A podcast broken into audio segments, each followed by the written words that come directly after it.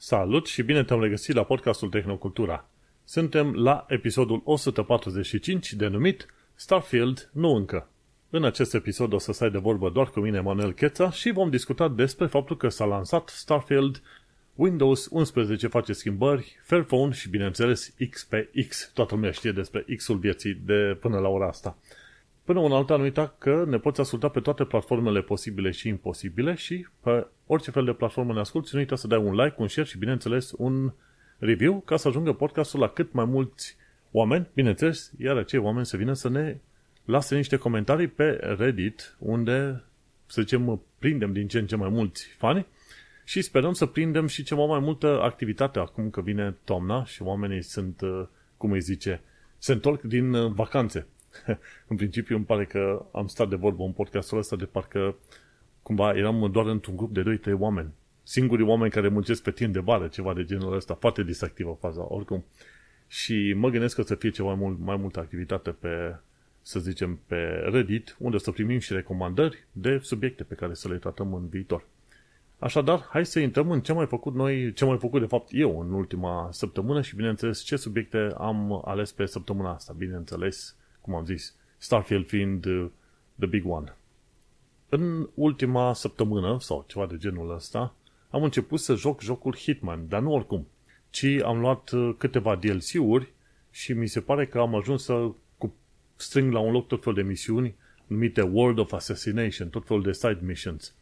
Și este interesant așa, pentru că efectiv poți să rejoci, să zicem, uh, Hitman 1, 2 și 3, deci am uh, chestiile astea, Hitman 1, 2 și 3, și pentru tot felul de misiuni din asta, side missions, poți să joci chestiuni bonus în aceleași hărți în care ai jucat în jocul, de exemplu, Hitman 3, dar pe, pe să zicem, uh, ținte noi. Și pe sisteme din astea, să zicem, ok, pe ăsta trebuie să-l uh, împuști, pe altul trebuie să-l efectiv să-l împuști pe ăla, dar, bineînțeles, să mai și furi un obiect ceva pe acolo. Și e foarte interesant așa cum e Patient Zero și mai sunt și alte câteva de genul ăsta. Au și un mod din ăla nou, gen arcade, nu știu exact cum îi zice, pentru că m-am ferit efectiv. De ce? Ce se întâmplă în modul ăla nou? Te lupți cu doi boși mici, după aia ajungi la la mare. Te lupți cu, uh, după aia în seria 2, omori trei ținte, ajungi la pata aia mare. Dar dacă pierzi la oricare dintre țintele alea mari, te duce la punctul zero, efectiv de la zero. Și atunci Zic, mă, dacă chiar mai plictisi atât de mult, atunci să mă bag în jocul respectiv. Este modul freelancer sau ceva de genul ăla. Ăla levit. nu sunt atât de freelancer încât să zic că îmi permit să joc Hitman în stilul ăsta. Dar sunt niște bonus uh, missions pe care nu le-am mai jucat de când am jucat Hitman 3, acum o perioadă multă. Hitman 3, da. Și de ce? Pentru că nu m-a interesat să stau la momentul respectiv când a apărut jocul, să plătesc pentru fiecare episod, nu pentru fiecare chestie nouă, să plătesc o tonă de bani. Am plătit acum probabil vreo 20 de lire pe conținut care ar fi costat 70-80 de lire acum, să zicem, jumătate de an, un an de zile sau chiar mai mult. Și așa, în așteptarea Starfield, și ajungem la ideea de ce nu am luat încă Starfield, în așteptarea Starfield, ca să mai optimizeze jocul, ca să se mai actualizeze driverele pentru Nvidia, că îmi placă video de la Nvidia, joc Hitman Eventual o să mai ascult uh, niște podcasturi și joc Need for Speed Hot Pursuit, asta varianta remastered, și merg pe mai departe. Cumva să-mi ocupe creierul și timpul, timp de vreo, probabil sper eu, câteva luni de zile, până când se mai optimizează și jocul și așa, dar mai discutăm mai multe pe acolo. În ultima săptămână, ce am mai descoperit pe canalul ăsta foarte interesant, uh, Retro Tech Dreams pe YouTube, pardon, nu pe YouTube, pe Twitter, Winamp Skin StarCraft. Ei bine, nu știu să fi avut vreodată skinul ăsta de la Winamp cu StarCraft, dar am avut mai multe skinuri din alea, mai multe interfețe din asta grafice, da? Li se, zice, li se zicea skinuri. Nu știu dacă se mai folosesc aceiași termeni în ziua de astăzi, nu prea. E GUI, da? Dar uh, în momentul de față nu poți să modifici chiar atât de mult pe cum vrei înainte și toată lumea se orientează mai mult pe web apps, da? efectiv pagini web, care pot să facă foarte multe, pentru că HTML5 cu variantă cu audio și cu video și cu diaremurile pe, în browsere, poți să faci extraordinar de multe chestiuni în momentul de față. Ai și jocuri video și cu inclusiv jocul video 3D cu JavaScript și HTML făcute super tare figura asta. Deci a evoluat internetul și paginile web au evoluat atât de mult încât oamenii nu mai au atât de multă nevoie să-și instaleze aplicații programe în sistemele de operare. De-aia nici nu prea mai vezi lumea cu Winamp. Deocamdată mai am VLC-ul și îl mai, pot, mai folosesc VLC-ul pentru că ascult podcasturile viteză 2X și la volum 120%, ceva de genul ăsta. De obicei, când vrei să asculti un uh, material la viteză mai mare, trebuie să dai și sunetul mai, mai, mai sus. E contraintuitiv, dar mai devreme să mai târziu ajungi și tu la concluzia asta. Și folosesc VLC-ul pentru aia, dar nu mai am Winamp-ul de mult timp pentru că mai am Spotify-ul. Și vezi cum evoluează așa timpul și lucrurile și programele, bineînțeles, și să, să zicem sistemele. Aș putea greși pe aici și să zic așa că și eu și Vlad suntem puțin nostalgici sau idilici legat de perioada aia când descoperam noi internetul, nu? 2000, 2000 și ceva, 2000 toamna. Acum 20 de ani de zile. Minune mare, da? Și pe atunci ni se păreau lucrurile atât de noi și de interesante încât, bineînțeles, nu au rămas așa în cap. Și Winamp a fost, bineînțeles, chestia asta foarte interesantă în care îți alegeai tot felul de skin-uri din asta, tot felul de interfețe grafice, să vezi și tu despre ce este vorba pe acolo și era nebunie totală să pui mâna repede pe un alt skin de la Winamp să vezi cum, uh, cum arată totul pe acolo și se vede și la asta cu StarCraft, se, se depunea efortul ăsta mare. Factorul nostalgie la Retro Track Dreams efectiv e 100% pe acolo și de-aia câteodată mai pun din astea. Da, știi cum e, oldies, ești, e, te duci puțin tele între grupa de moșulici. Uite, o altă chestie, de la Web Design Museum, tot pe Twitter, Twitter sau X. Deocamdată e twitter.com, dar mai devreme să mai târziu cred că o să pună twitter.com cu X. Și de curând au publicat o, un tweet nou, cei de la Web Design Museum, și spuneau cum era Facebook în 2004, Google în 2002, LinkedIn în 2003 și YouTube în 2005. Întâmplare. Noi am trăit în vremea aia și, în principiu, și podcastul ăsta, Tehnocultura, a fost creat pe ideea asta. Băi, eu am trăit în vremea aia, am vorbit despre lucrurile alea, am văzut și am trăit lucrurile respective și atunci e interesant de văzut așa cum a evoluat și tehnologia. Tehnologia a influențat cultura oamenilor, cultura oamenilor după aia influențează și tehnologia. Și uite cum arăta Facebook-ul la început. Eu am intrat pe Facebook când nu era în modul ăsta cu un header sus pe care scrie de Facebook și pe aia în stânga login și în dreapta Welcome to the Facebook. Nu, n-am prins partea aia, am prins-o ceva mai târziu. Pentru că era high five la vremea respectivă, cu Mirc, cu ASL, PLS și toate prostiile astea. Și n-am prins Facebook-ul pe 2004, n-am prins ceva mai târziu. Google-ul ăsta l-am prins, da? 2002, 2003, mai devreme sau mai târziu, mai toată lumea a prins Google-ul varianta asta. LinkedIn, foarte târziu am prins. Și YouTube-ul la fel, nu știu, cred că 2007, 2008, ceva mai târziu de atâta am uh, intrat să văd materiale pe YouTube, ca să zicem. Dar se vede și din designul ăla. Mark Zuckerberg Production de Facebook. Copyright 2004. Ai, de nebunie totală. Mi-aduc aminte și, și eu când mi-am făcut primul meu blog și cu când am învățat să fac puțin designul, tot așa, eu real din asta cu dreptunghiuri peste tot și cu un, uh, un header, nu, nu, nu foarte rău, dar uh, se vedea că eram, eram cam degeaba pe lumea asta. Dar uite cum arătau paginile respective și cum a evoluat acum. Dacă te duci pe pagina de Google, eh, pare cumva mai, uh, mai fresh, mai modernă, cu niște butoane la locul lor, totul mișto. Oricum, mergem pe mai departe. În ultima săptămână ce am început să fac a fost să mă uit la Transformers Rise, Rise of the Beast. Și efectiv, dacă stai să te uiți bine la filmele astea Transformers, este ca un serial care se petrece cam, uh, să zicem, odată la 1-2 ani de zile. Cred că în ultimul deceniu tot așa a fost 6-7 uh, episoade din asta de Transformers. Și cu Rise of the Beast, cumva acțiunea se întâmplă undeva prin anii cât 90, uh, dacă stai să te uiți. Deci ăștia și inter- intercalează câteodată acțiunea în al doilea război mondial, câteodată în epoca modernă, după aia anii 90, tot așa sare dintr-o, dintr-o perioadă în alta, dintr-o perioadă în alta și tot așa te duci. Dar uh, știi cum este. Au roboți foarte mari, întotdeauna trebuie să salveze lumea, întotdeauna apar dușmani noi, de nu știu pe unde, și bineînțeles uh, e uh, multă luptă, curaj, ce vrei tu pe acolo, ca de obicei în chestia asta și, desigur, mult SF și plus fantastic, da? Pentru că, până la urmă, și chestiile alea sunt nițel fantastice, nu atât de mult SF uh, științific. De fapt, e SF, mai puțin, mai puțin științific și mai mult fantastic, dacă este să te uiți. Și mă disează. Pentru că ai nevoie, la un moment dat, îți dai seama, filmul Transformers nu îți cere să gândești prea mult. Dar e simpatic așa, ca, ca, o, ca o chestie de, de popcorn. Și găsești în momentul de față, mi se pare 5 lire, 5 dolari pe Amazon Prime. Pe Amazon Prime? Nu, pe Amazon Videos, dacă te duci acolo. Și atunci am început să mă uit la el, nu l-am terminat, am tot fel de activități și mă uit pe bucățele, cum reușesc. Și ce am mai făcut în ultima săptămână, bineînțeles, curățenie în lista de podcasturi. Sunt o serie de podcasturi pe care nu le mai ascult așa de mult și în iTunes, pentru că acolo sunt lista mea de podcasturi, în iTunes am dat unsubscribe, dar nu am șters din uh, library, din listă. Și sunt acolo. Când o să vreau să mă reînscriu la anumite podcasturi, mă reînscriu. Și câteodată, cam așa se întâmplă, odată la ceva luni de zile, dacă stau să mă gândesc bine, intru și fac curățenie frumușel în uh, tot felul de conturi și în tot felul de foldere pe care le am. Ca de exemplu, o chestie de curățenie pe care o fac de obicei în ianuarie este să îmi șterg toate tweeturile din anul precedent și din tot ce a fost înainte de pe Twitter. Nu știu niciodată când dau un singur share la o știre obișnuită și cineva undeva chiar vrea să caute uh, ceartă cu oamenii.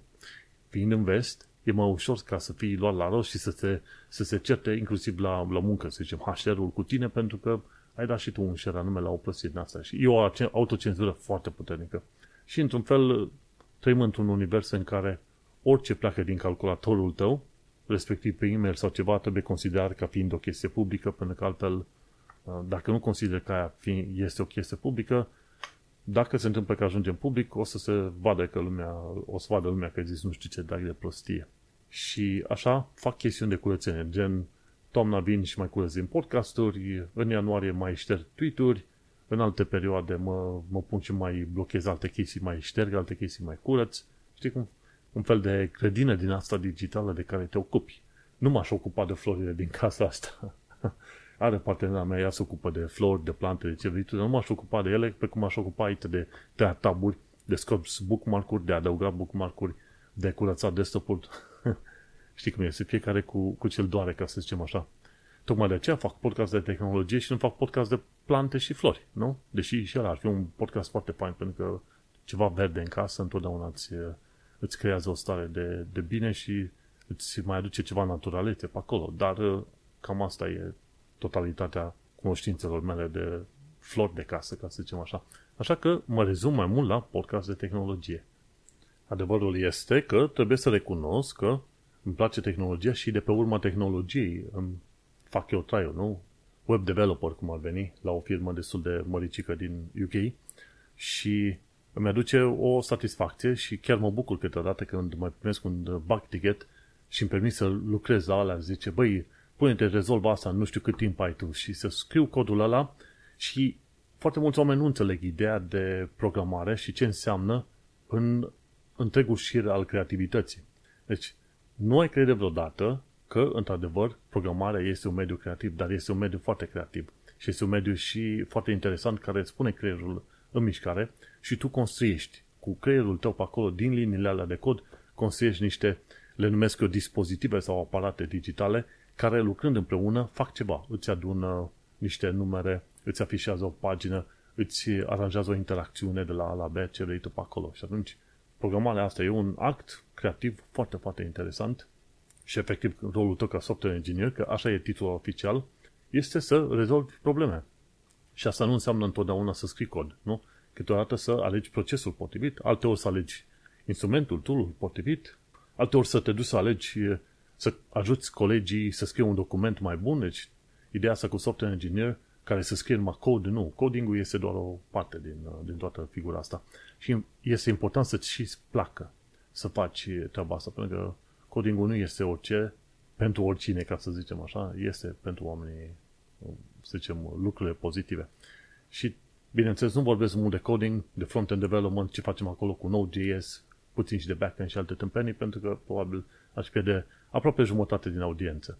Dar e fain să mă mai gândesc așa, mai podcastul ăsta chiar îmi permit de Tehnocultura, să mă regândesc la vechile timpuri și de ce am intrat în tehnologie, de ce m-am apropiat de tehnologie, ce m-a adus la tehnologie și, să zicem, cum, cum mă vârt în continuare în jurul tehnologiei. Mai devreme sau mai târziu nu o să mai fac coding în mod curent, dar în continuare o să fiu cumva lipit de tehnologie, indiferent de jobul pe care le avea, le avea vreodată, voi rămâne în continuare lipit de tehnologie, pentru că este o minune mare să pui mâna pe telefonul la mobil, da? chestia asta rectangulară, rectangulară, da?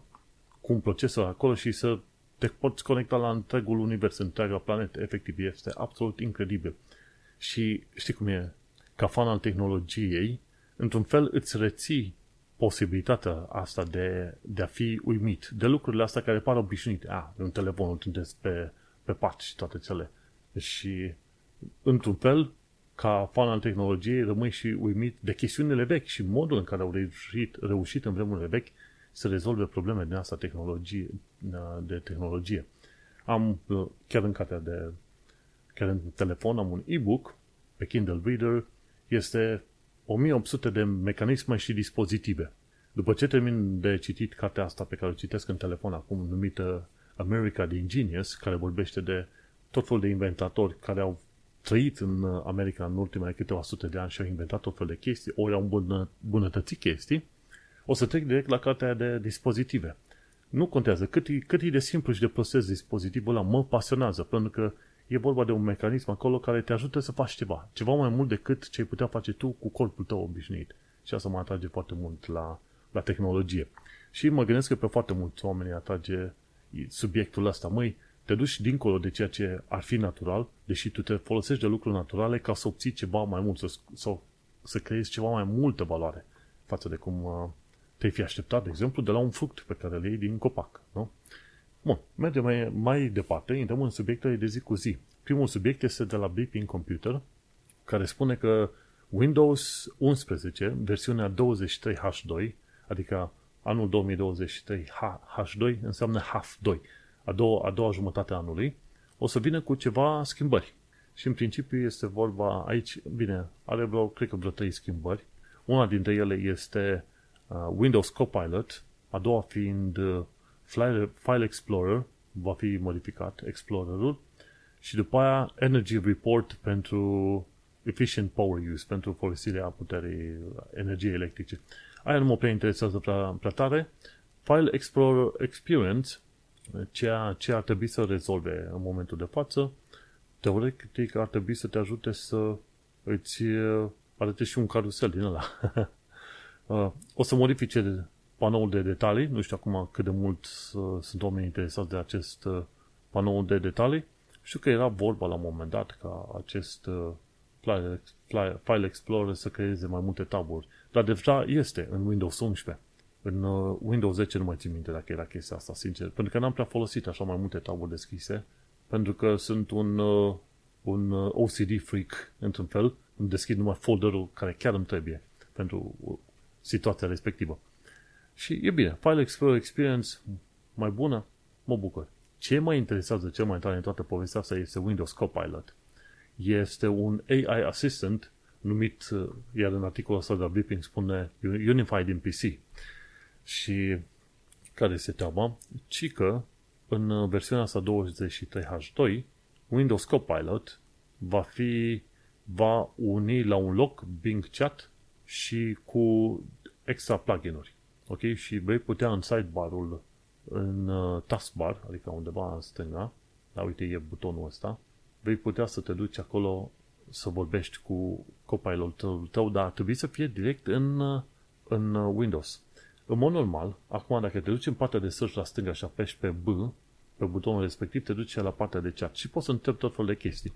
Mă enervează efectiv uh, interfața e mai intuitiv la ChatGPT și la BART decât versiunea asta de chat, pentru că aici nu, nu prea se permite, uite, poți să salvezi, bla bla bla, ok, am salvat. Hai să vedem dacă mă duc din nou la asta altul și să reîncerc. Nu, nu, am, nu, nu salvează activitatea recentă, știi? BART chat cu GPT-4. Interesant care e GPT-4. Interfața mă enervează, sincer, pentru că nu e, destul, nu e suficient de intuitivă și nu-mi permite să salvez uh, are activitatea asta recentă, dar sincer uh, este foarte enervant pentru că încercă să integreze prea mult acest Bing Chat cu search-ul. Mă dă voie lui Bing Chat să fie independent. Și ceea ce spune ăsta aici e că o să poți folosi acest Bing Chat ca sidebar, efectiv în partea asta de Windows, să nu te trimită pe, pe web. În momentul de față, când vrei să te duci pe Bing Chat, nu. Când te duci pe Bing Chat, te trimite pe partea de web. De, te duci așa pe bing.com slash search bla bla bla și e tabul de chat. Mă, nu am nevoie. Dăm ceva individualizat pe chestia pe care sunt eu pasionat și interesat acolo.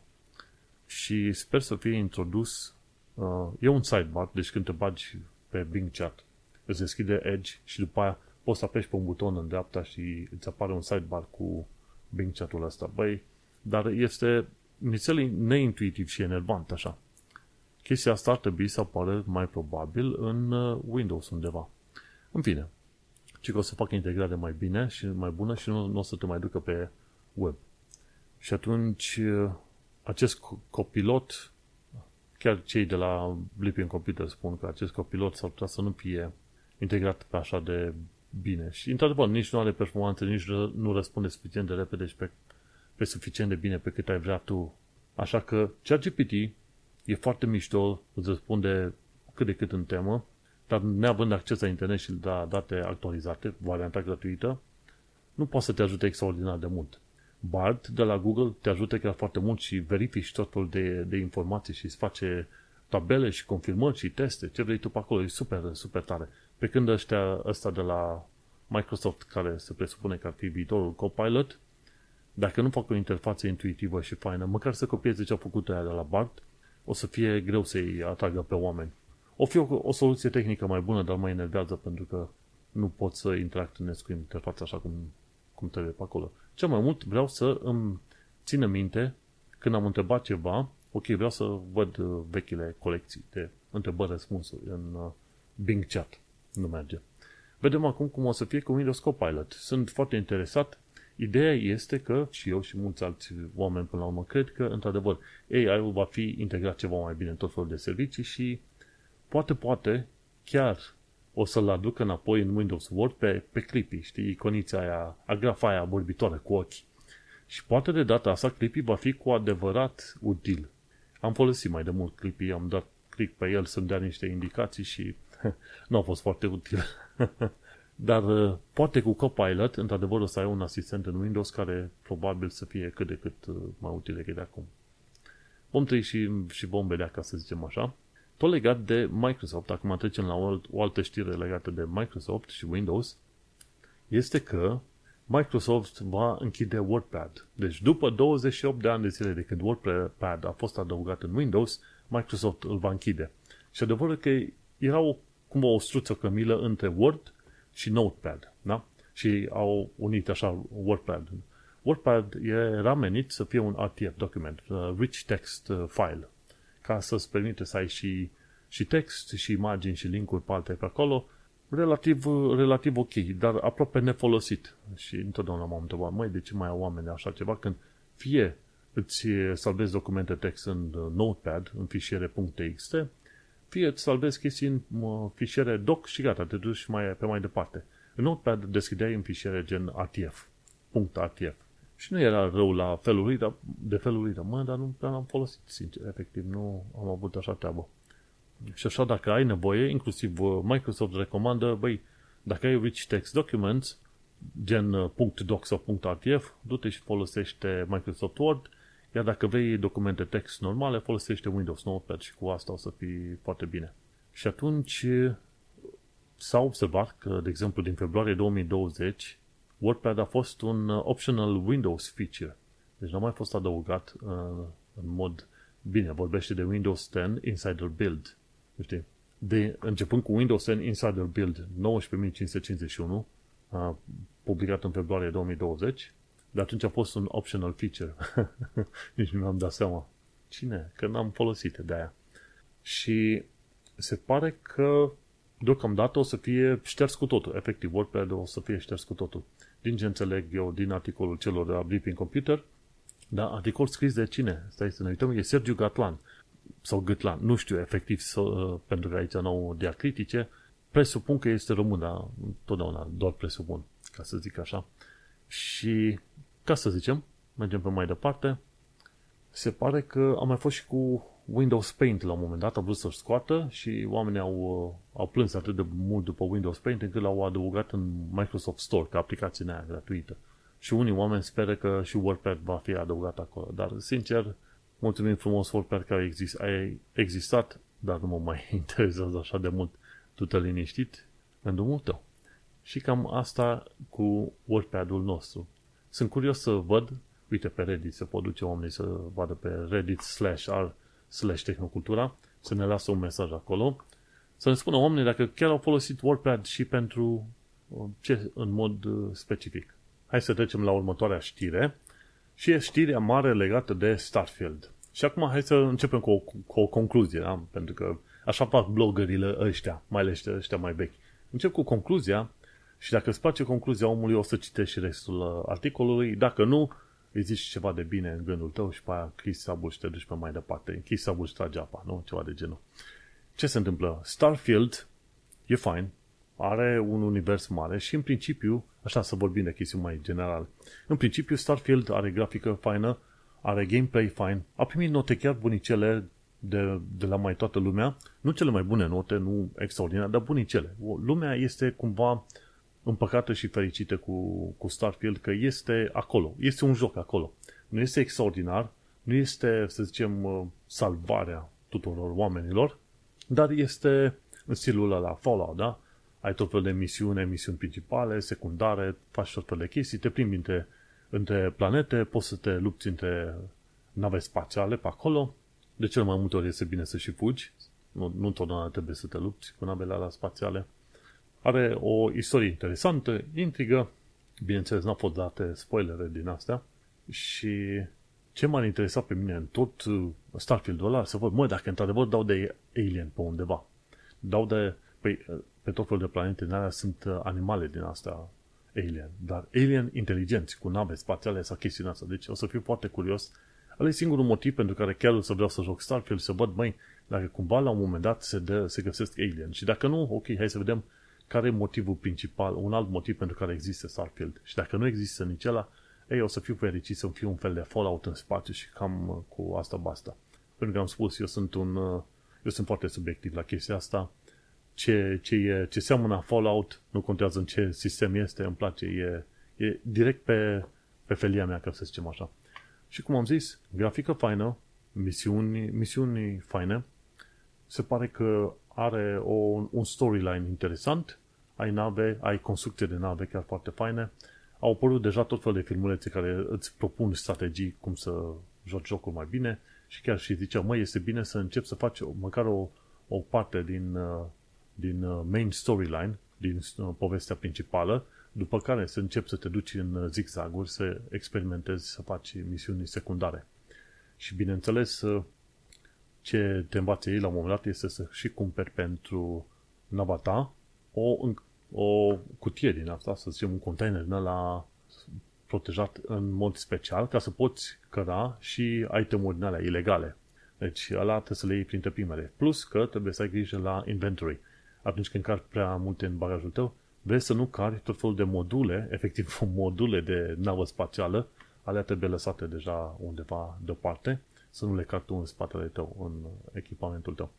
Și o altă chestie care am mai spus-o la un moment dat despre joc este să nu te duci la misiuni secrete de stealth, unde ai nevoie să fii pe ascuns, un ninja, să nu vii cu companion, pentru că companionul va începe să se împuște cu ăștia peste tot și îți dă, îți dă toată misiunea peste cap. Și cam astea sunt vreo câteva chestii interesante. Armele prezentate faine, să zicem îmbrăcămintea, costumele, grafica, zonele, genial. Place. Un fel de combinație între Fallout și Mass Effect. Pe acolo le iei pe să le amesteci și cumva ți se Starfield-ul. E imposibil să nu faci comparațiile astea, sorry, dar cam asta e. De, dar încă n-am părerea din, uh, din joc efectiv, pentru că amân cumva jocul ăsta, să încep să joc jocul ăsta, pentru că o mică chestie, o mică mare chestie, este faptul că este foarte demanding pe calculatorul omului. Și atunci, dar fiindcă îți cere să ai un calculator suficient de puternic și la placă video și la procesor și la SSD, atunci înseamnă că ar mai fi niște chestiuni de optimizat. Mai sunt lucruri de optimizat pe partea de joc, deci creatorii jocului, și bineînțeles mai sunt și chestiuni de optimizat pe partea driverelor uh, video. Așa că nu mă grăbesc uh, chiar acum. am în momentul de față o placă video RTX 3080 și ai zice că n-am motive să mă plâng și ar trebui să mă pun să joc jocul ăla instant cu maximum de detalii. Nu, nu merge chiar așa. Când te uiți la tot felul de teste făcute de Hardware Unboxed și încă de vreo câțiva oameni, cum e Gamers Nexus Hardware Unboxed și încă vreo câțiva oameni, o să-ți dai seama la un moment dat că până la urmă nu, nu merge să dai la maxim așa cum te-ai fi învățat tu. Nu, nu, nu merge cu una, cu două.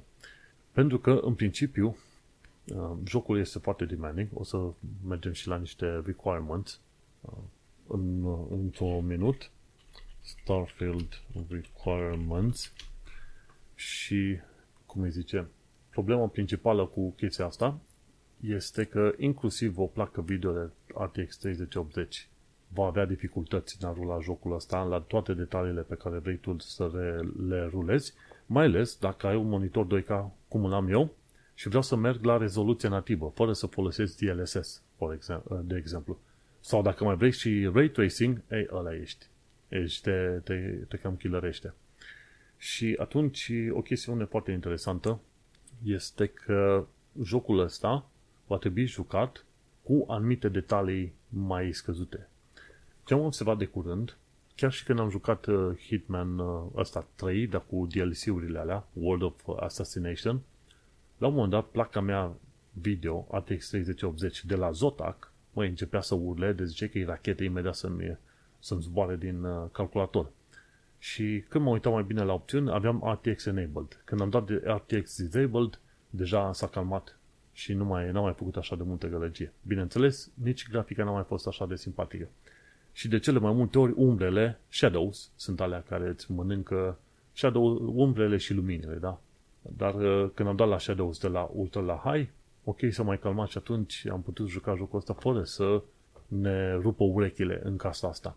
Dovadă că, indiferent de ce placă video îți iei, în primul și în primul rând trebuie să te asiguri că este, este cât de cât uh, silențioasă, pentru că nu vrei să încurci pe oamenii în jurul tău. Dacă e camera ta, unde îți permiți tu să fii de unul singur, să joci jocul ăla, ei bine, felicitări. Dacă sunt situații în care tu să ai în sufragerie și trebuie să treacă oamenii pe lângă tine sau alte chestii, e, nu mai merge distracția asta, game over. Și Starfield, ok, minimum uh, requirement, deci pentru început, fie să fie un uh, Core i7 6800K, ori AMD Ryzen 5 2600X. Deci când vezi că la varianta de minimum își cere un i7, ok, e drept că e de cu, să zicem, 6-7 uh, generații, i7-le, dar, uh, măi, parcă noi era vorba să ne uităm la i5, nu? Adevărul e că eu am un Core i7 de cât am 8800, cu două generații mai noi decât acel minim. Dar totuși e interesant că zice de la i7. De obicei pe i5 te duce pe minim. Și uite-te, minim 16 GB de RAM, memorie, ok, deci merg destul de tare, am 32, cât de cât sunt salvat. Grafică minimă, fie e GeForce 10070 Ti, dar e culmea. Dar fiindcă am văzut testele astea și le-am pus în show notes la podcastul ăsta, mă și miră că ai putea juca cu GeForce 10070 uh, Ti sau cu AMD Radeon RX 5700. Dar îți dai seama că va trebui să joci numai la uh, 1080p. Atât, deci nu, nu discuți alte chestii.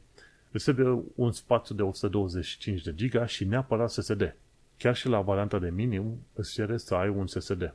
Dacă ești pe hard disk, cei de la Testing Computers, Testing Games, pardon, au făcut uh, un test. Încărcarea jocului pe hard disk față de, cum îi zice, față de desktop. Și stai să văd undeva, când a, când a fost să-l încarce, a durat extraordinar de mult, numai partea de început, da. Deci ai intrat în joc în 4 secunde pe SSD, pe când uh, în, uh, pe hard disk a luat 1 minut și 40 de secunde. Deci ce faci, ce nu faci, jocul ăsta este unul dintre jocurile care chiar specifică, băi, fără SSD nici măcar nu discutăm. De să mai intri în 40 secunde în joc pe SSD, dar îți iau un uh, minut și jumătate pentru hard disk. Durere mare. Așa că e bun de știut ce se întâmplă pe acolo. Și asta mă, mă, mă cam pune puțin pe gânduri la ideea că Starfield încă nu este optimizat de către creatorii jocului. Deși au spus că îl lansează în septembrie, acum, și l-au și lansat, dacă înregistrarea este acum pe 5, cred că Starfield-ul ar trebui să-l vândă când? Ar trebui să-i da drumul Starfield mâine sau poi mâine, ceva de genul ăsta, dacă stăm să ne uităm. Unde e, chiar și uitasem la un moment dat, zic, păi, să vedem uh, pe Instant Gaming, hai să ne uităm Starfield și ar trebui să-i dea drumul când, când, când? Pe 6 septembrie, mâine. Ce s-a jucat până în momentul de față și ce s-a discutat au fost uh, versiunile alea fie pentru reviewer, fie pentru oameni care au plătit ca să fie uh, versiunea, cum îi zicem, preplătită, da? Și au putut să joace chiar înainte de, tem- de termen. Uh, probabil aia Premium Edition, care se poate, care dă un, uh, un early access de vreo 5 zile. În fine, deci se lansează mâine. Dar uh, mai au chestii de optimizat și de-aia nu vreau încă să îl joc, mai ales când văd că au și cerințe foarte mari, îți cer neapărat SSD-ul ca să joci jocul și, bineînțeles, uite, la recomandat, îți trebuie Intel i5 10600K ori AMD Ryzen 5 3600X. Astea chiar generațiile, nu cele mai moderne, ci acum două generații de, de procesoare. 16 GB de RAM, plăci video, uite, recomandat e de la Nvidia e RTX 2080, de la Radeon e RX 6800 XT. Măi, astea nu sunt plăci video ieftine. Nici foarte scumpe, dar în niciun caz nu ieftine. Pe DirectX versiunea 12 neapărat și, bineînțeles, 125 de giga spațiu liber. Și toată lumea a spus, băi, jocul ăsta este chiar, cere chiar foarte mult de la tine. Bun, hai să ne uităm pe mai departe. Ce alte detalii am mai putut afla eu din review-urile făcute de oameni pe acolo. Și tipii ăștia de la Hardware Unbox au făcut un milion de teste. Foarte tare. Și chiar uh, discutau la un moment dat, ok, ce ar trebui să faci dacă tot vrei să joci când ești uh, CPU limited? Adică dacă nu ai un, un CPU foarte mult. Și atunci, pentru optimizarea procesorului, să zicem că ai o placă video suficient de bună, gen un RTX 2080 sau RX 6800 de la Radeon, în cazul ăsta, cu procesoarele, ce va trebui să faci este să reduci, de exemplu, numărul de oameni, de exemplu, când ești în oraș. Să reduci cantitatea de iarbă desenată din anumite zone. Și cam atâta. Bineînțeles, să joci la 1080p, dacă să ai să te uiți pe acolo. Dar uh, chiar recomandau la un moment dat, uite aici, zice ce să faci ca să te uh, ajute când ești limitat în, uh, în materie de procesor. De exemplu, shadow quality să reduci la mediu, la, la indirect lighting, reflections, particle quality, volumetric high, uh, lighting, uh, de fapt nu. La indirect lighting, reflections și particle quality, lași la maximul la care îți acceptă placa video. Crowd density trebuie să dai la low, pentru că la nu-ți permite. Uh, ce mai este vorba acolo? Și cam atât. Deci, în principiu, două setări pe care le poți face să te ajute să uh, când ești CPU bound, cam așa se spune. Shadow quality să reduci la mediu și crowd density să o reduci la low și în felul ăsta s-ar, uh, s-ar putea să te ajute. Pentru că în multe alte locuri, efectiv, placa video poate să preia toate chestiunile alea foarte bine pe acolo. Și cam, cam atât la partea de procesor, dacă să să te uiți. Hai să vedem mai departe la Hardware Unbox. Optimizare pentru GPU. Și stai să vedem unde au tabelul ăla de final în filmulețul ăsta. Uite, l-am găsit. Cam aici. Măi, unde ești, mă? Aici. Ei, aici dacă vrei să-ți, să zicem, să-ți optimizezi cumva, ca să ai o performanță mai bună de la joc, dar nu ai o placă video super tare, atunci ce va trebui să faci? Să alegi, poți să alegi Shadow Quality Medium, Indirect Lighting Ultra, Reflections Medium, Particle Quality Medium, Volumetric Lighting Low, Crowd Density poți să lași pe High dacă ai procesor bun și, bineînțeles, uh, poți să ai uh, GTAO, sincer nu știu ce e pe aia, Quality la Medium, Contact Shadows pe Low și Enable VRS On. Și Grass Quality poți să lași pe Ultra. Deci dacă alegi chestiile astea, atunci ar trebui să te ajute puțin la calculator. O să vezi că și când ai procesorul sau placa video mai slăbute, ți se recomandă ca shadow quality să fie redus, medium sau high. Crowd density la fel să o reduci pe ala, volumetric lighting și pe ala să o reduci la low, dacă se poate, ceva de genul ăsta, și contact shadows la fel. Și în felul ăsta poți să îmbunătățești, să zicem, performanța jocului. Bineînțeles, poți să dai enable la DLSS. Deocamdată, interesant lucru, Starfield a fost lansat fără DLSS. Doar cu FSR pentru AMD. Care e o chestie nițel nesimțită pentru oameni, dar uh, mai devreme sau mai târziu o să fie adăugat și uh, DLSS-ul. Când? Nu știu. În câteva luni de zile, sigur.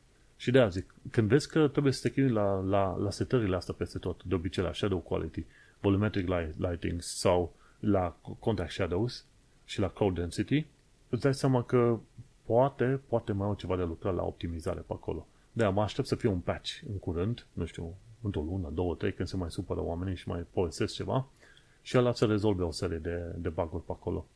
Și atunci, pe parcurs, mă aștept și ca Nvidia și AMD să vină cu drivere noi în următoarele câteva săptămâni sau luni de zile, ca să aibă optimizări specifice în plăcile video pentru jocul ăsta.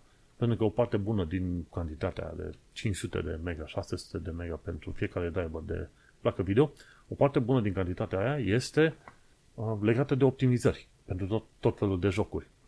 Că ăștia de la Nvidia iau jocul, pac, îl rulează prin benchmark-urile lor și atunci ei știu cam ce setări să folosească intern acolo și pe acele setări să le salveze în driver, să le trimite către toată lumea când se fac, când se fac update-urile.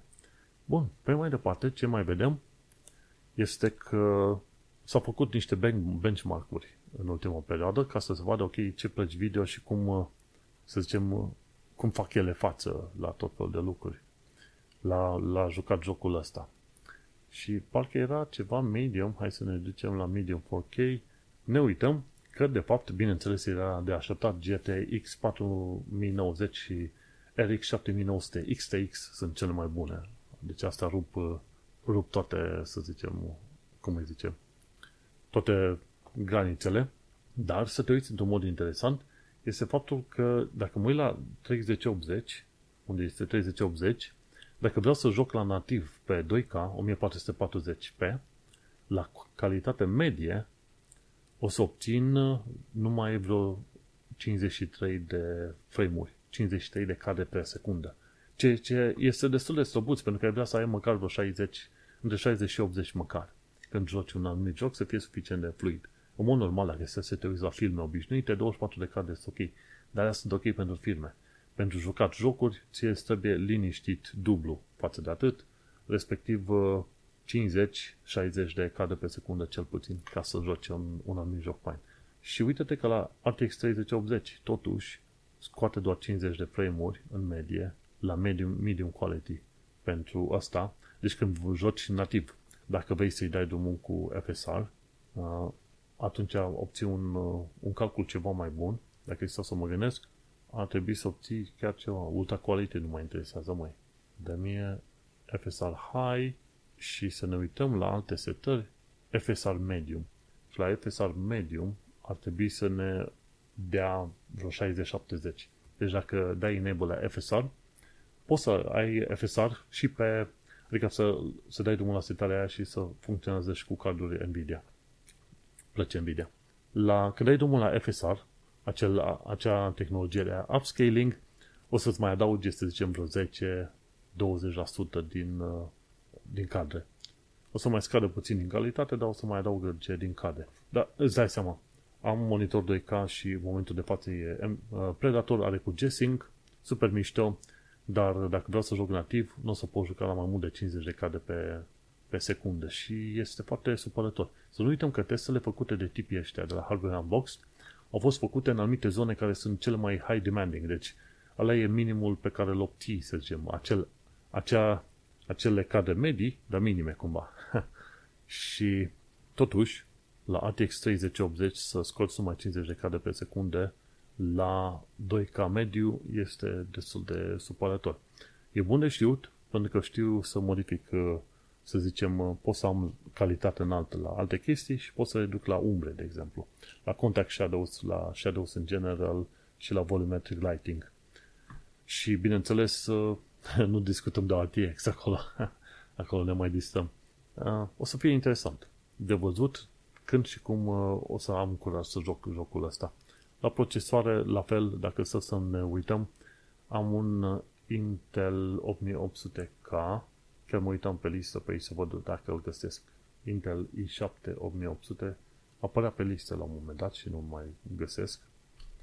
și te gândești așa, uite, o să poți juca, uite, Intel 8700K, am 8700K, nu 8800, greșeala mea. Și dacă ai ceva care e CPU bound, interesant lucru, la calitate medie, la 1080p, un procesor Intel Core i7 8700 îmi dă vreo 60 de cadre. Și aceea e destul de slăbuț, ca să zicem uh, așa. Și dacă aș vrea la 2K, ce mă fac acolo, știi? Și atâta. Tipii ăștia au testat doar la 1080p și gata. Și au zis, mă, nici nu o să ne batem capul uh, la Full HD, nici nu o să ne batem capul cu 2K sau alte chestii deocamdată. Dar, uh, da, e interesant.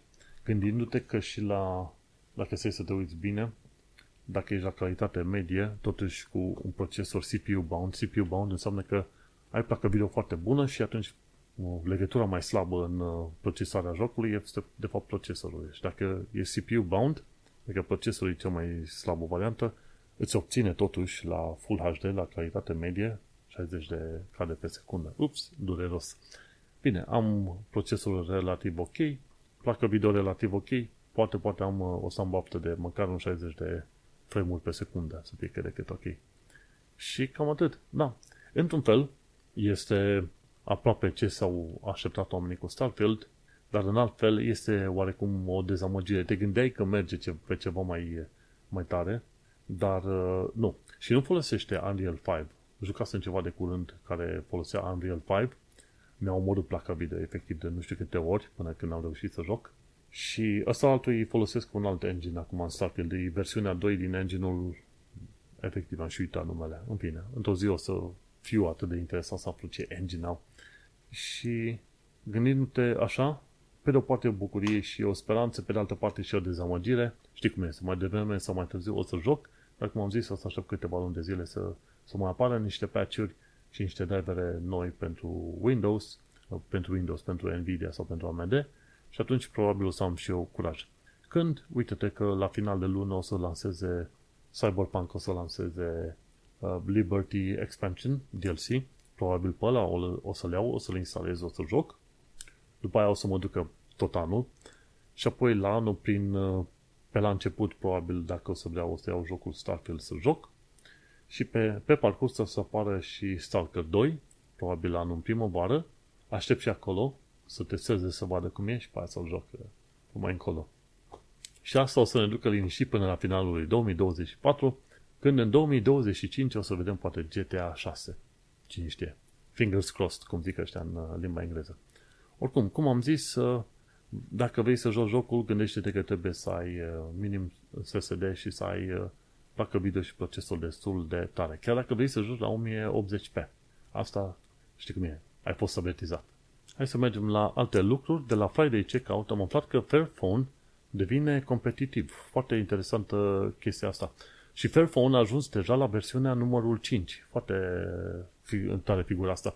Fairphone, pentru cei ce nu știu, este telefon care îți, îți permite să schimbi baterie și să schimbi tot felul de chestiuni înăuntru și ei au fost, s-au orientat de la bun început, cei de la Fairphone, pe opțiunea de a repara telefonul respectiv și de a, de a înlocui chestii în el și super tare. Și motivul pentru care oamenii nu s-au dus către Fairphone a fost pentru că nu avea performanța telefonelor din zilele noastre. Știi cum este? Dacă ai performanța telefo- telefonelor din zilele noastre, nici remarcabil. Dar dacă nu ai performanța aia, nimeni nu se uită la tine, știi? Deci trebuie să faci ceva mai special de atât. Și bineînțeles contează și brandul, ok? Și Fairphone-ul ăsta are acum un uh, ecran de 90 de Hz OLED, foarte fain, o baterie de 4200 de mAh și are, mi se pare că ecran are în două versiuni, 90 de Hz, 60 de Hz, baterie de 4200 și baterie de 3900, poți alege una alta, și spațiu de stocare 256 de giga versus 128 de giga. Placă video de 58 de megapixeli și are chipset Q de la Qualcomm, QCM 6490. În fine, Important este că Fairphone până la urmă îți permite să cumperi spare parts și nu costă extraordinar de mult și îți dă 5 ani de zile garanție, 5 ani de upgrade-uri de Android și vreo 8 până la 10 ani de zile de uh, security patches. Măi, ceea ce este bun, că mi se pare că aproape că îl întrece pe, pe Google Pixel. Și atunci stau să mă gândesc foarte bine dacă nu cumva următorul meu telefon să nu fie cumva chiar un Fairphone. Acum să, să nu uităm, eu nu sunt un om prea pretențios când e vorba de tehnologie. Important e să aibă oarece specificații pe acolo să pot să o folosesc cum trebuie. Asistentul de la Google Pixel e chiar, e chiar frumușel și util în anumite situații. Dar folosesc telefonul mai mult ca telefon fix. Nu vorbesc prea des la telefon, mă uit la vreme, aplicații ce mai am nevoie, mai fac calcule pe acolo pentru investiții la ce mă gândesc eu pe acolo și cam atât. Telefonul meu, după o zi întreagă de folosire, a pierdut, a consumat doar 12% din baterie. Da? Gândește-te, cu o singură încărcătură în telefonul ăsta poți, să-l, poți să-mi țin telefonul vreo 3-4 zile. De ce? Pentru că nu stau pe social media. Și atunci, în momentul de față, cum nu sunt foarte interesat de tot felul de gadgeturi și update-uri extraordinar de mari, și un telefon low range, low tier, ce vrei tu, poate să fie numai bun pentru mine. Nu mă interesează să am întotdeauna chestiunea ce mai flashy, oricum e Z Fold, flip phone sau alte chestii. Nu. Mă duc pe chestiunile minime de care chiar am nevoie. Fairphone, așa că mi-a apărut uh, în, uh, în radar cu ocazia asta și așa că de ce nu să trec și eu să fiu pe un, o parte de univers ceva mai pozitivă în care, băi, hai să luăm, uh, luăm telefonul ăsta care se poate modifica, modifica îmbunătăți și schimbaș și poți să-l folosești de foarte mult, mult timp. Așa că Fairphone a ajuns la versiunea 5, super tare. Nu știu exact cât uh, ar fi costul pentru un asemenea Fairphone, uite că n-am, uh, n-am reușit să verific, dar putem să căutăm acum dacă toți sunt de Fairphone 5 price. Și 600 de lire pe UK, 700 de euro în uh, Europa.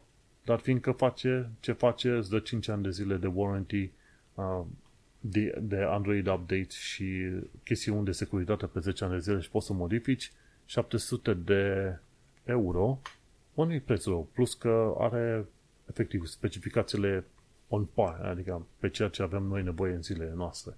Nu-i rău, efectiv nu-i rău. Dacă stau să mă gândesc bine, 700 de euro, nu-i rău, pentru că nu o să-l mai schimb la anul, deci în celălalt an, o să-l schimb probabil în 4 sau 5 ani de zile, dacă chiar insisti. Înțelegi? Asta e făcut e așa cum se laudă build to last, da? Deci te-ai fi așteptat să te așteptat să-l ții măcar vreo 5 ani, dacă nu chiar mai mult decât atât. Și atunci ai 700 de euro pe 5 ani de zile, o, ajungi la o sumă de, ce știu, 6, 7, 8 euro pe lună, ceva de genul ăsta. Hmm, bun, bun, deci uh, l-am în radar, ca să zic așa. Hai să mergem la următoarea mare știre a zilei. Computer World. Am aflat că Apple Support a plecat de pe X, și ce se întâmplă? Mi se pare că nu numai de pe X, până la urmă Apple Support a plecat de pe mai multe servicii din astea online. Și uh, ce se întâmplă? Uh, da, Apple nu va mai oferi suport tehnic prin oameni, prin X, uh, pe X, prin forumul online sau și pe YouTube. Deci prin forumul online, prin Twitter și prin YouTube nu va mai oferi și vei, vei, acce, vei avea acces la sisteme automate, dar uh, răspunsurile te vor trimite în altă parte la suport uman. Și atunci uh, oamenii care ajutau pe alții pe X și pe Twitter și pe YouTube și în alte părți vor fi trimiși să facă, să ofere suport pe telefon. Hmm, interesant. Și se pare că nu sunt singuri, mai multe firme sunt uh, se duc uh, liniștite către, uh, cum îi zice, către servicii proprii sau către website-uri proprii, ori îi trimit pe oameni către telefon. Mi se pare că și EFAN și KLM la fel au uh, renunțat să mă ofere suport tehnic prin X. Și da, te, te, te aștepta mai devreme sau mai târziu oamenii care în mod profesional foloseau Twitter, nu pot să zic X efectiv, Twitter, respectiv Apple, ca avea o echipă de suport, nu o să mai vrea să facă, pentru că nu, e cam o glumă și nu ar fi de mirare ca mai devreme să mai târziu Twitter să dispară așa de pe, de pe glob. Și nu m-ar mira. Întotdeauna va apărea o altă și o altă rețea, pentru că așa se întâmplă. Mai devreme să mai târziu rețelele de orice fel apar și dispar, apar și dispar. Și probabil cu fiecare generație nouă de oameni care intră pe internet apar rețele noi, rețele noi, tot așa nu este, de, nu este mirare mare. Ceea ce e mirare mare e că probabil X ar fi, ar fi putut evolua către altceva foarte interesant, dar gradual, nu în modul care a făcut. Așa că nu e. Știi cum e? Oamenii, fiind învățați ca pe internet să primească multe lucruri gratuite, în momentul în care apare o alternativă suficient de bună pentru X, se vor muta pe acea uh, alternativă. Și adevărul e că la starea în care e Twitter în momentul de față, nu trebuie să lucrezi extraordinar de tare să faci o altă, o altă rețea, ci trebuie doar să găsești metode prin care să muți pe oameni pe rețeaua respectivă. Și cam atât am avut de zis pe subiectul ăsta. Nu era de mirare că oamenii, cel puțin anumite firme, nu o să-și mai facă anumite treburi pe Twitter. Bine, în articolul de la Computer World chiar și pomenește faptul că Twitter a, a adăugat niște limite din alea la API-urile folosite pentru tot felul de aplicații externe și aia a contribuit și la faptul că oamenii n-au mai avut chef, ok, firmele au mai avut chef să facă suportul pe acolo. De ce? Pentru că devenea puțin cam scump pentru ele. Bun, hai să trecem la știri pe scurt. Testing Games a prezentat cum au evoluat plăcile video de la GTX 10070, RTX 2070, 3070 și 4070 în mai multe în, într-un joc, da. Și efectiv, de fapt nu într-un joc, că se pare că testează la mai multe jocuri pe acolo și să ne uităm cum au evoluat generațiile astea de plăci video. 1070, 92 de frame-uri pe secundă, bine, cred că este vorba, dacă e să ne uităm, la Full HD, da? Deci cam asta discutăm. Un 8 jocuri la Full HD, The Last of Us, 1070 are 32 de cadre, pe când 4070 are 120 de cadre. Și vezi că de la o generație la alta, de la 1070 la 2070, de fel, se dublează sau dacă nu, măcar 50% alte cadre. Ceva de genul ăla. În tot fel de jocuri se dublează sau măcar 50% alte cadre în funcție de jocuri. Saltul de la 2070 la 3070 este ceva mai mic. Este cumva cu 50x. Hai să ne uităm de la început. Da. Extra 50%, extra 50% de la 2070, da, mă uit la mai multe jocuri aici și cam așa te duci, da. Între 2070 și 3070 e un uh, plus de 50% de cadre pe secundă. Deci mai puțin decât saltul de la 1070 la 2070. Iar de la 3070 la 4070, hai să vedem, saltul este cât 90, saltul este mai mic de 50 de cadre, este cam de vreo 30%, deci în jocul Last of Us e 30%, în Hitman 3 este 20%, dacă să mă gândesc bine, diferența de la 30-70 la 40-70. În Cyberpunk, de mă să văd, Cyberpunk e doar de, ce știu, nici 15%, de la 81 de cadre urcă la 94. Da? Ceva de genul ăsta. Nici 15%. Da? Și ne ducem la Hogwarts Legacy, la fel, 10%, da, 15%, cam pe acolo.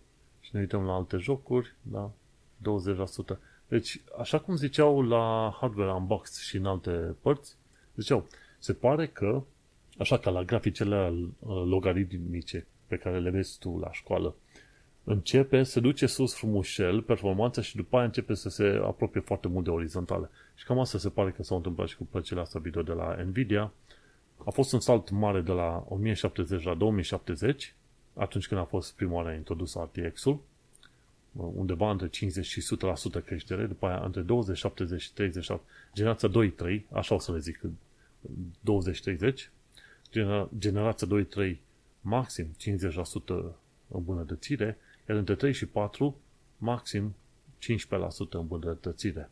Și acum între 4 și 5 ce o să vezi? Și chiar și ziceau, măi, noi ne-am fi așteptat ca de la o generație la alta de plăci video de la Nvidia să ai o creștere, cam aceeași creștere de cel puțin 50% în cadre pe secundă, dar probabil cam la același preț. Și nu s-a mai întâmplat treaba asta de câțiva ani buni de zile, respectiv din cât 2018 încoace, 2019, cam așa. Așa că oamenii nu prea își pun mare speranță în generația următoare, gen RTX 50 la o adică, știi? Cam asta este viața dar ce se face? Mergem pe mai departe. De la PC Gamer s-am aflat de curând că în EVE Online, la un moment dat, 3500 de oameni au avut o luptă din asta spațială extraordinar de mare. Și cică pe de pictixeală. Cine își petrece atât de mult timp în EVE Online? EVE Online este un joc de spațiu. și am înțeles că este enorm. Nu m-am băgat în jocul respectiv pentru că nu, nu am timpul ăla, nu am suficient de multe ore în viața asta ca să joc un asemenea joc. În joc online, uh, multiplayer, faci parte din echipe, îți construiești statistici ce vrei tu pe acolo, dar 3500 de oameni s-au bătut în același timp. Incredibil. De la Thunderfoot am aflat de curând că carbon capture este un mit. Știi că auzi de foarte multe ori. Băi, facem tot fel de sisteme prin care să strângem uh, dioxidul de carbon din, uh, din aer. Acum, el n-a prezentat o soluție, doar a spus că ideile pe care le promovează oamenii în ziua noastră sunt nițel inutile, pentru că chiar dacă ai reușit să blochezi instant, să stopezi instant tot dioxidul de carbon generat de către umanitate, o omenire în momentul de față, efectul ăsta cu schimbările climatice continuă, e ca o inerție, continuă. Deci, chiar dacă oprești acum toate emisiile de dioxid de carbon, efectul tot continuă. Deci, ție nu numai că trebuie ceva care să oprească acest dioxid de carbon, dar să și iei surplusul, surplus care a fost creat în ultimii 150 de ani de zile. Și doar asta spunea, măi, tot fel de chestii legate de carbon capture sunt cam un mit. Și ce m-am aflat de curând de la Minute Food e by, by Teflon. Deci, nu știam că teflonul are anumite substanțe din astea foarte, foarte ciudățele. Substanțele în sine, din ca, care conțin uh, teflonul uh, respectiv, sunt non-stick, ceea ce e fain. Sunt rezistente, nu interacționează cu nimic. Problema e că tu, în timp ce gătești cu tigăile respective, din când în când substanțe și molecule de genul intră în corpul tău. Și când ajung acele molecule în corpul tău, în, uh, sublinesc anumiți aciji, aciji grași. Și cam aici este problema, pentru că corpul crede că acele molecule sunt aciji grași, vrea să le folosească în procese interne și nu prea merge. Și deocamdată nu s-au descoperit probleme extraordinar de mari la oameni, adică gen să ai cancer, să mori sau ceva, dar este o grijă din ce în ce mai mare legată de acele substanțe. Și așa că oamenii au început să nu mai folosească chestiuni din astea de teflon și să meargă pe chestiuni ceramice, ori dacă nu din fontă, efectiv, din fontă-fontă. Foarte tare. Bun, și cam atât. Am ajuns la final de episod. Am vorbit mult, dar uh, sper că am vorbit și util pe parcurs. Eu sunt Manuel Cheța, iar noi ne mai auzim pe data viitoare. Succes! A, iar lumea, ca să nu uit așa la încheiere, lumea mă găsește pe manuelcheța.com, unde am podcastul Un Român în Londra. Succes!